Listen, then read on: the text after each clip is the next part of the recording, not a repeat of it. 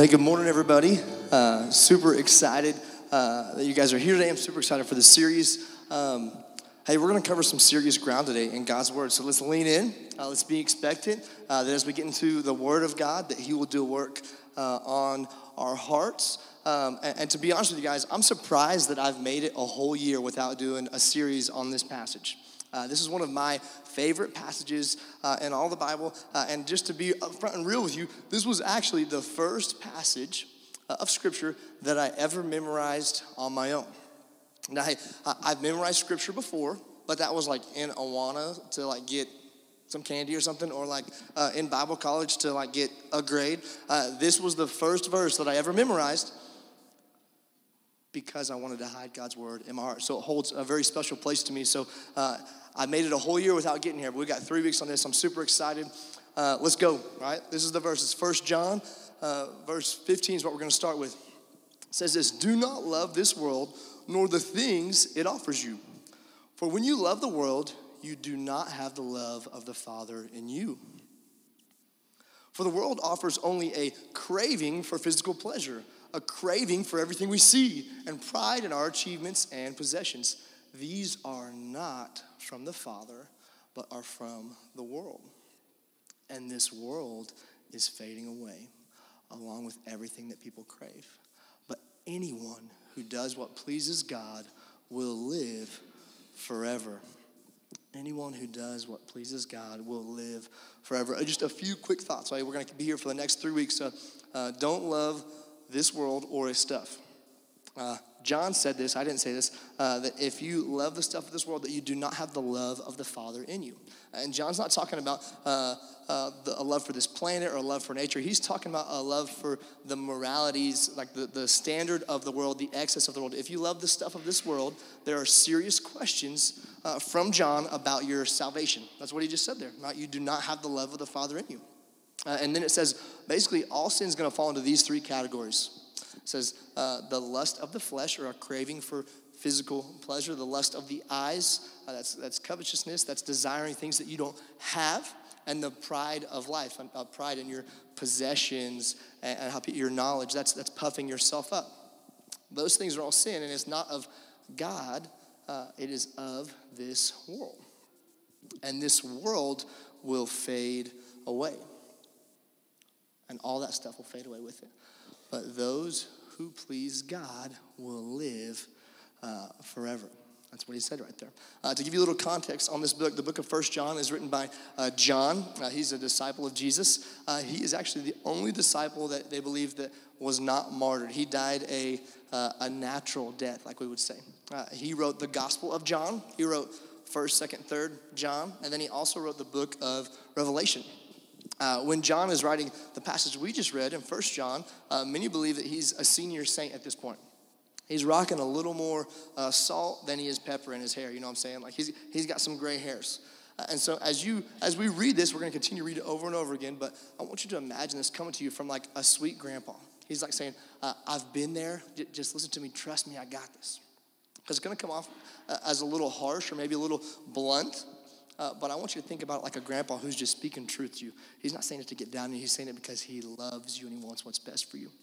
And so, uh, now possibly the most important piece uh, of this, the context of this is who did John write that verse, those passages we just read? Who did he write that to?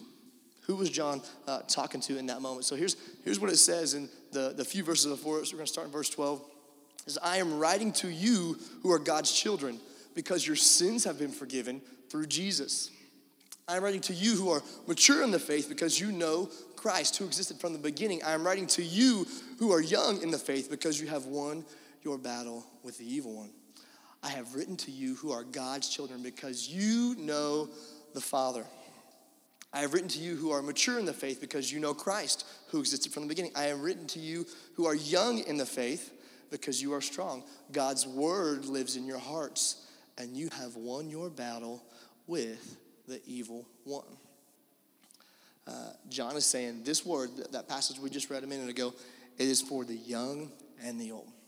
It is for uh, the new, the immature believer and the mature believer. It is for the baby believer and the senior saint. It's for everybody. And what is he telling us? He's telling us, do not love the world. If you love the world, then you do not have the love of the Father in you. And when John says the world, remember, he's talking about those three areas of sin. He's talking about the cravings of the flesh, the cravings of the eyes, and the pride of life. And uh, this is one of my, my favorite things about this passage and uh, really just about the Bible is how it all intersects together. See, John, uh, he didn't just pull those three categories out of the air. We also see this in, in Genesis 3. I said we're going to cover a lot of ground today, all right? You guys leaning in with me? We're going to cover a lot of ground. Genesis 3, this is uh, verse 6, this is the fall. Uh, this is how uh, Satan tempted Eve. It says, The woman was convinced.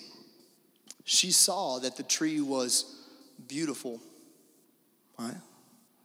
the cravings of the eyes. Uh, that its fruit looked delicious, a craving for the flesh. And she wanted the wisdom it would give her, right?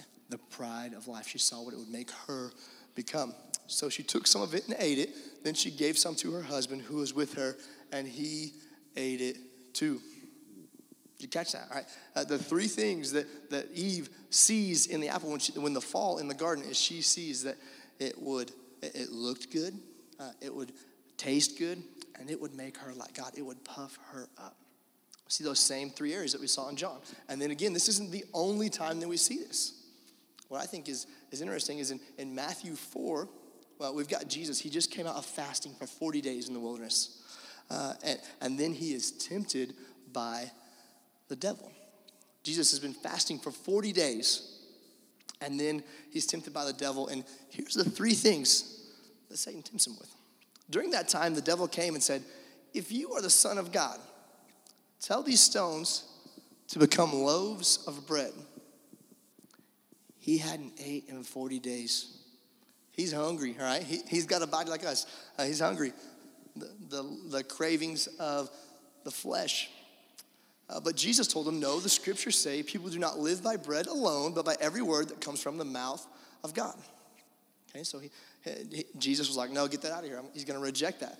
And then we go again, and he's, he's tempted again. Right? Then the devil took him to the holy city of Jerusalem, to the highest point of the temple. And here's uh, what Satan tells him If you're the Son of God, jump off. For the scriptures say that God will order his angels to protect you and they will hold you up with their hands so that you won't even hurt your toe. Won't even hurt your foot on a stone. And Jesus responds again. What does he say? The scriptures also say you must not test the Lord your God. Right? The first thing he hits him with the cravings of the flesh, right? And then he hits him with the pride of life. Pride. Hey, you're the son of God. Nothing bad's gonna happen to you. Nothing bad can happen to you. You jump off this, angels will come. You won't even stub your toe. You'll be fine. Jesus again responds with scripture. Last one here it says, Next, the devil took him to the peak of a very high mountain, showed him all the kingdoms of the world and their glory. And Satan tells him, He says, I will give it all to you if you will kneel down and worship me. Jesus responds, Get out of here, Satan. And he told them, For the scriptures say, you must worship the Lord your God and serve only him. He, Jesus got hit with those same three things the physical desires to eat, to sustain his body, right? the things that he sees, the things that he might desire, and the pride of life. And Jesus, again, he rejects, he, he avoids the temptation, he does not fall into it. And the same three categories we see in 1 John 15 through 17. We see in Genesis at the fall with Eve and the snake, serpent, and we see again with Jesus and Satan here. See, the enemy hasn't changed at all. He uses those same three areas to tempt us. And what I want to, uh, we're going to lean in on one of these today, but, but I want you to know that Satan corrupts what God creates. he corrupts what God creates. Let's use uh, the cravings of uh, like the flesh, right? The physical pleasure, all right? and just look at how this uh, food is legitimate. We need food. Can I get an amen? Anybody? All right. Hey, uh, food is good. We need food, but gluttony, all right, is a sin. Sex is good, created by God. Can I get okay? A little hesitant on that one. You guys were a little hesitant on that one. Hey, sex is good, created by God. In the right context, it's God or anything. But immorality and sleeping around, that's actually sin. See, Satan corrupts what God creates.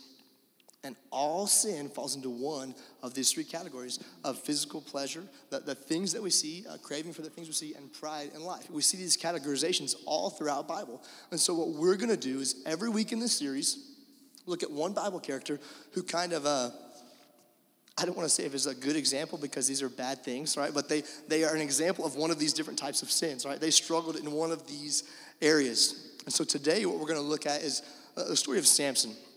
And we're going to uh, Samson had some issues with physical pleasure. And we're going to move quick here, uh, but we're going to go through basically the beginning, start there, and then go through uh, his whole story.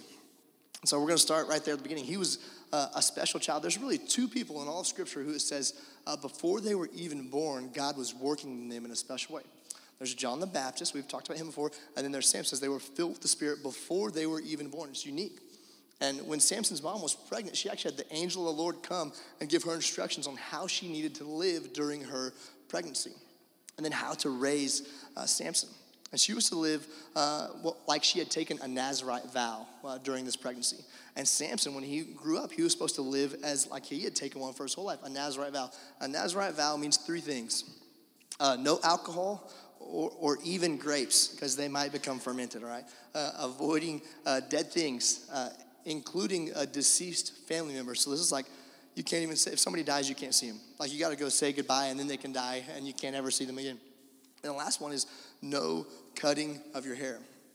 Usually, uh, it was taken for like an allotted amount of time. I'm going to do this for the next five years or something like that. They would have a specific amount of time they would do it. Samson's mom, she did this while she was pregnant, uh, but Samson was supposed to hold this vow for life. Samson is the last judge mentioned in the book of Judges. Did you know that the book of Judges just goes through the Judges? Right? This Bible is super crazy like that, right? The book of Judges goes through Judges. He's the last one mentioned. A lot of these other judges, uh, that here's what they get: they get a block of dates and they say how long they were judges. But Samson, he gets a little bit more of a biographical view in Scripture. We hear a lot more detail about him. And I believe Samson's story is here for two reasons, and we're going to go through these. It's, it's a warning and it's a reminder. It's a warning to not give in to those physical desires that might overtake you. All right? There's some things that are good, but it can be excess. It can be not the way God honoring, not the way God, not the way God wired us. And it's a reminder that even in your darkest moment, God can use you.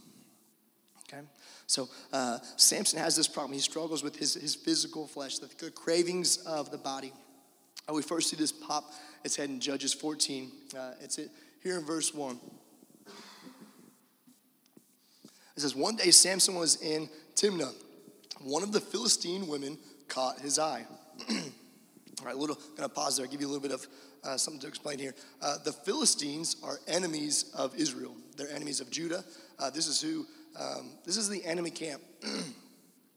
Samson sees this lady, uh, and she caught his eye.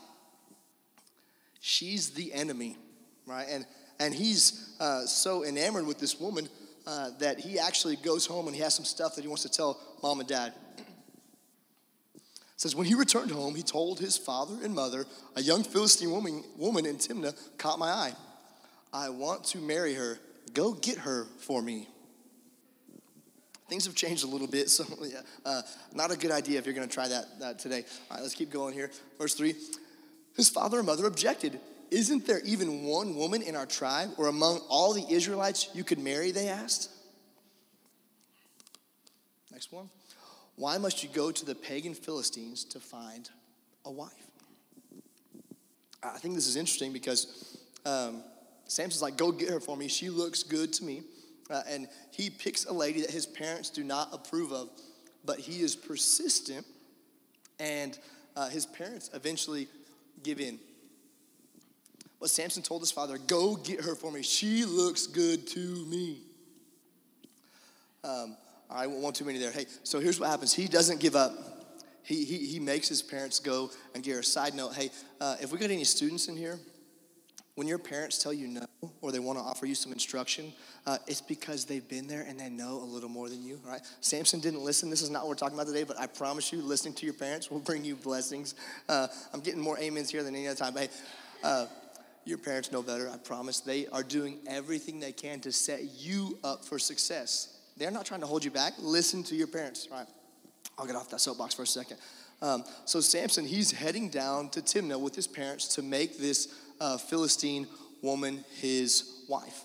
Uh, on their way down there, it says that Samson is attacked uh, by a young lion. Uh, and the Holy Spirit supernaturally comes upon Samson, and it says he defeats the lion immediately. Uh, it says as if he were a young goat. I don't know. I don't know if I could take down a young goat, but apparently in this day and age, a young goat's like nothing. So it says he took down this lion like it was a young goat, and then he doesn't even bother to tell his parents about it. He doesn't want to worry mom that a lion just attacked him. Right? He's being nice. Uh, they get to Timnah. They meet the woman. Uh, we don't even have her name. It just says the woman with whom he was pleased. Uh, and they make arrangements for the marriage. And basically, uh, they set a date, and then they go back home. Samson and his parents. Uh, here we go in verse eight. And it says, Later, when he returned to Timnah for the wedding, uh, he took off the path to look at the carcass of the lion. Remember that lion that he destroyed? Uh, and he found that a swarm of bees had made some honey in the carcass. Anybody getting hungry? All right, let's keep going here. He scooped some of the honey into his hands and ate it along the way. Uh, he also gave some to his father and mother, and they ate it, but he didn't tell them where, where he had taken the honey from the carcass of the lion. Um, first time you hear that, you're sitting there thinking, that is nasty, right? And you are right, that is nasty. Uh, I want to focus on a different part. Uh, it says, he turned off the path to look for the carcass. Uh, he didn't just run into this situation. Uh, he actually left where he was headed and he went out of his way to look for it. Uh, not only did he go looking for it, he broke his Nazarite vow. Remember, three things no alcohol, don't touch dead things, uh, and don't cut your hair. He touched a dead animal. And it was not an accident. He did it because he wanted some honey, he wanted something sweet. He doesn't tell anybody else about it. Uh, what you do in private will eventually affect how, pe- how you are viewed in public. Right? It might stay private for a while, but eventually it's going to come out. Uh, they get to Timnah. Because remember, they set the date. They're basically coming back. They find the honey on the way back. Uh, and there was a wedding celebration that lasts for about seven days. That's like a normal cultural custom at this time. So at this party, uh, Samson is talking to uh, like the, the, the bridal party there, and he's like, I got a riddle for you. If you can solve this riddle, I'll give you 30 fine linen robes and some festive clothing. But if you can't solve it, you got to give me 30 fine linen robes and festive clothing. And they're like, bet taking you up on this. There's 30 of us. Uh, that's why he said 30. He's talking to 30 guys, uh, and there's only one of him. The 30 of us are smarter than him. And so they take Samson up on his riddle. His riddle is this. Uh, this is the next, next verse here, I think. So he said, Out of the one who eats came something to eat. Out of the strong came something sweet. Three days later, they were still trying to figure it out. That's, that's Samson's riddle there. Uh, he's talking about the lion and the honey uh, from the bees inside of it. For three days, these Philistines are trying to figure out the riddle, and they can't figure it out. So what they do, if they can't figure it out the right way, all right, which that seems like an impossible riddle if you have no idea that he killed a lion and there's honey there. Uh, if you can't figure it out, they go to try to find another way. It talks about this in verse 14. They go to Samson's wife, and they say, entice, uh, we still don't know her name other than the woman whom he was pleased with. Entice your husband to explain the riddle to us, or we will burn down your father's house with you in it. Did you invite us to this party just to make us poor? She's fearful. Uh, they're going to take down my family, they're going to take down our, our home. So here's what she does Samson's wife came to him in tears and said, You don't love me, you hate me. You have given my people a riddle, but you haven't told me the answer. Sam's like, I haven't even given the answer to my father or my mother. Why should I tell you? Why should I tell you? Uh, she continues. She, so she cried whenever she was with him, and she kept it up for the rest of the celebration. This is the wedding party. She that's day three. She cries all the way, uh, and at last, on the seventh day of the celebration, he told her the answer because he was because she was tormenting him with her nagging. She was persistent and she got what she wanted. Uh, then she explained the riddle to the young men. Uh, so the seventh day gets there. Uh, she wore him down. He tells the riddle to them. Uh, and then, so remember, he made a bet though. He owes them 30 fine linen uh, robes and some festive clothing. And so here's, here's Samson's response to them figuring out the riddle. If you hadn't plowed with my heifer, you wouldn't have solved my riddle. I'm quoting scripture here, sorry, so please don't put words in my mouth. Um, gentlemen, do not refer to your wife as a heifer. Never a good idea, never. Uh, so Samson, he has to make good on this bet, though. He has to get 30 robes and some festive clothing. Um, and so he does what any of us would do. He goes to the next town over, he kills 30 Philistines, and gives their clothes to the Philistine men that were at the wedding. Yikes, right? Uh, this is a man of God. That's who we're looking at today, right? He went over there, killed 30 people, and brought it back. Uh, Samson is so mad about this that she betrayed his trust that he actually leaves his wife. He goes back home to live with his father and mother. Like they do not do married people things. He basically abandons her. And so we, we hop back into it in Judges 15, and we see Samson's kind of changed his mind a little bit. Later on during the wheat harvest, Samson took a young goat as a present to his wife. He said, I'm going into my wife's room to sleep with her. But her father wouldn't let him in. Um, we'll unpack that in just a second. We're going to come back, I promise, okay? All right, verse 2. I truly thought you must have hated her, her father explained. So I gave her in marriage to your best man. But look, her younger sister is even more beautiful than she is. Marry her instead. There's a lot to unpack here, okay? Uh, Samson said, This time I cannot be blamed for everything I am going to do to you, Philistines. He's saying, Don't blame me this time. Last time I went and did that because uh, she told my secret. This time you guys are in trouble. You guys are in trouble. You gave away my wife. Uh, Samson, he's really trying to have his cake and to eat it too. Remember, he is the one who stormed off after a wedding and then shows up uh, months later saying, Here's a goat I'd like to be with my wife. And now his wife is married to his best man. Um, that's got to be a weird relationship. Uh, Samson doesn't come to restore the relationship with his wife or to take her on a date. He came strictly for business. Uh, to put this into, modern language, uh, he was saying, I'm sorry, honey, here's some flowers, now let's go have sex. Not exactly the picture of a godly man. His desire for physical pleasure is the driving force for his actions. He's letting those cravings control him. And what we're going to see here is that when he doesn't get what he wants, he's going to get angry. Remember, he finishes the conversation by saying, I cannot be blamed for what I'm about to do to you, to you Philistines. So here's what he does. Um, you can go through this, Judges 14 through 16, if you want to get into the nitty gritty on this. He goes and gets 300 foxes. He ties them together at their tails. He attaches a torch, like kind of hanging off of their tails, and then sets them out into the Philistine fields. And these foxes, these 150 pairs of foxes, are running around crazy, burning up the field. He ruins their harvest, um, and they are completely upset, right? Like the Philistines, like you just ruined everything. Uh, you literally burned it all down. And Samson's like, I'm going back home. Like he just, he literally just goes back home.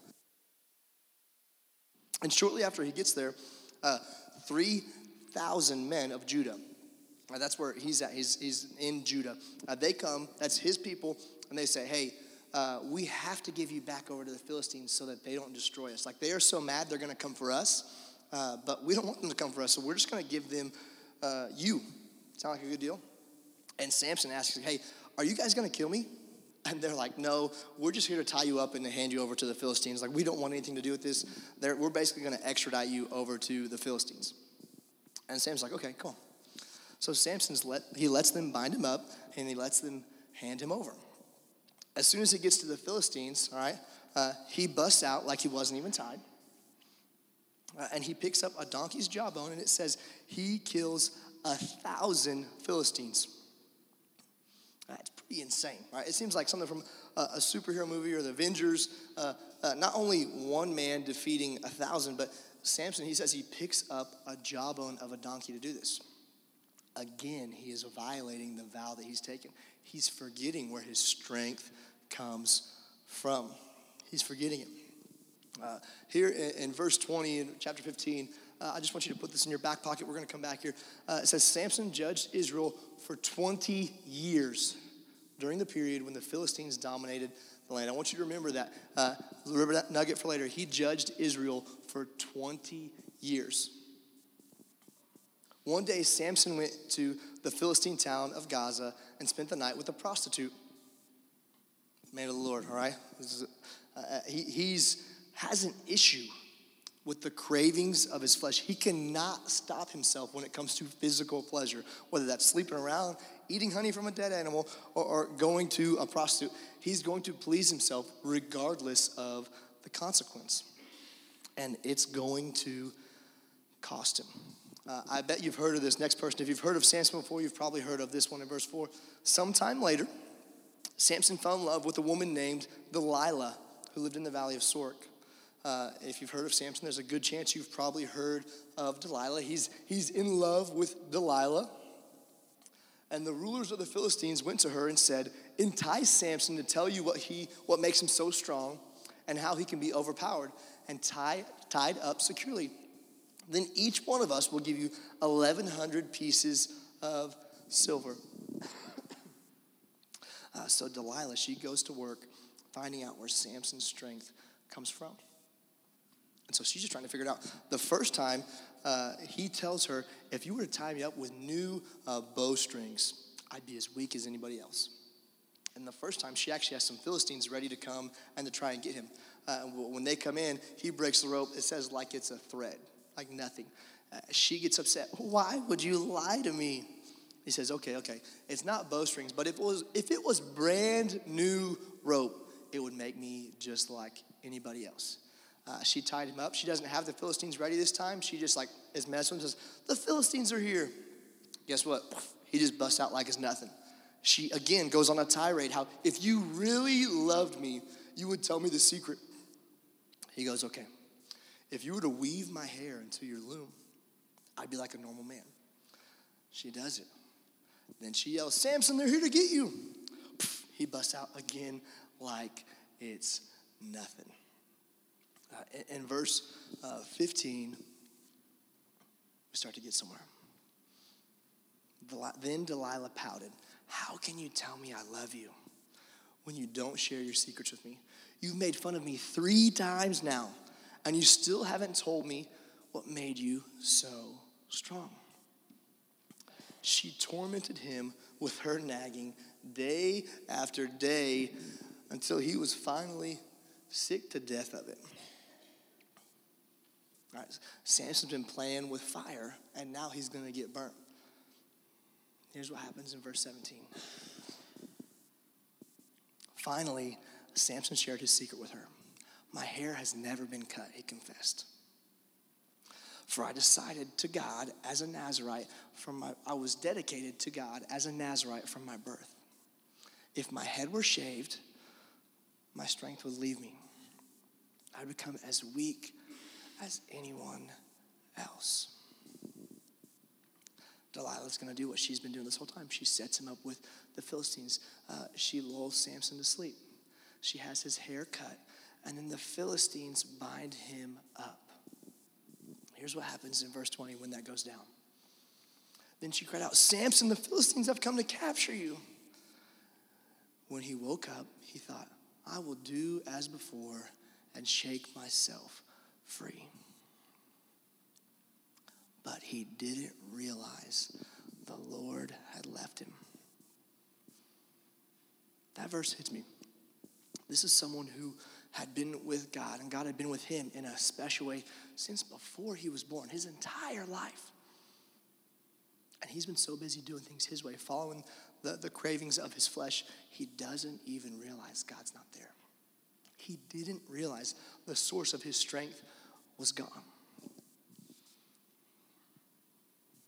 So the Philistines captured him and gouged out his eyes. They took him to Gaza, where he was bound with bronze chains and forced to grind grain in the prison. They got him. Uh, they took, she, she shaved his head, and that's the source of his strength is from God. That's a symbol of it. And, and they get him, they, they, they take his eyes out, and then they hold a big festival. Uh, they've captured him. He's basically grinding grain like he's some sort of farm animal. And they are celebrating. They, it's not just a picture of them defeating Samson, it's they think that their false gods have given them victory over Samson and Samson's God. My favorite verse in all this is verse 22, right after this. But before long, his hair began to grow back. His hair. The symbol of strength that God had given him, it began to grow back. The Philistines, they, they bring Samson out uh, during their festival to, to amuse them, to entertain them. Like he's, he's a puppet to them. They, they've conquered him. And Samson has a, a young servant who's, who's leading him around because he can't see, he has no eyes. And he asks the servant, he says, uh, it, it, Could you make me rest against the pillars of the palace? I have a break. Can I lean up against the pillars? And then Samson, he prays this incredible prayer, this incredible prayer.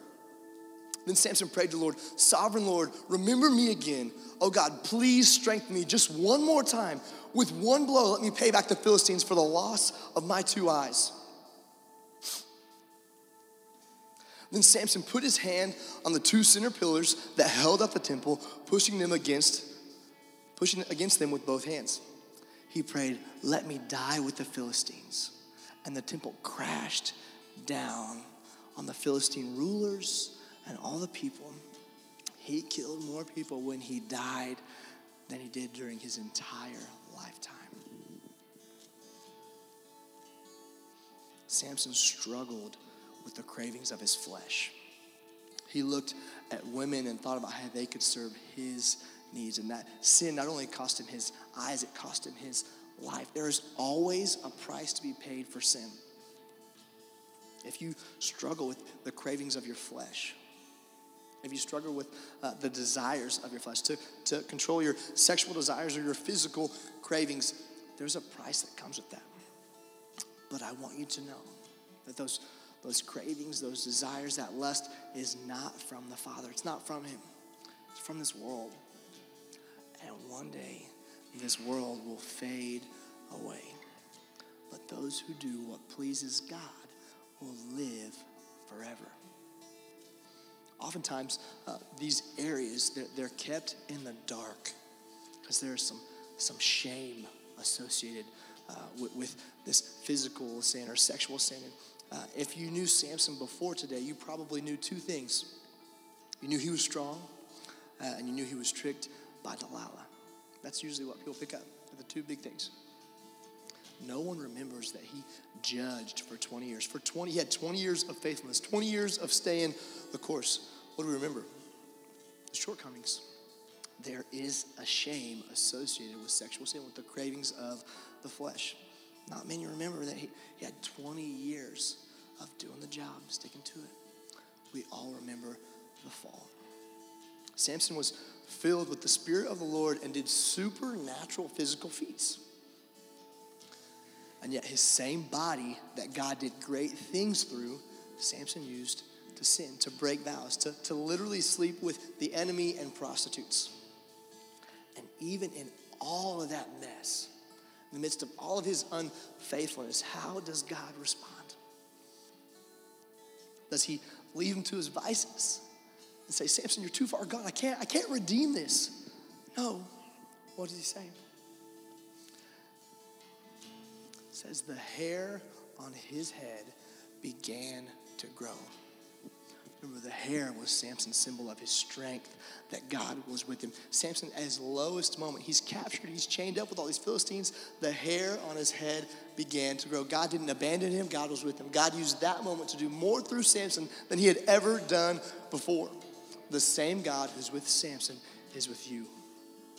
And if all sin falls into one of these categories, it seems uh, to reason that we'd all have an inclination towards one of these to, to, to, pride, the lust of the eyes, the cravings of the things we see, the, the physical pleasures. And I don't know your story, but if you struggle with fighting your flesh, the desires that your body has, God does not want to shame you. He doesn't want to put you down. He wants you to remember that He is with you. You are not alone.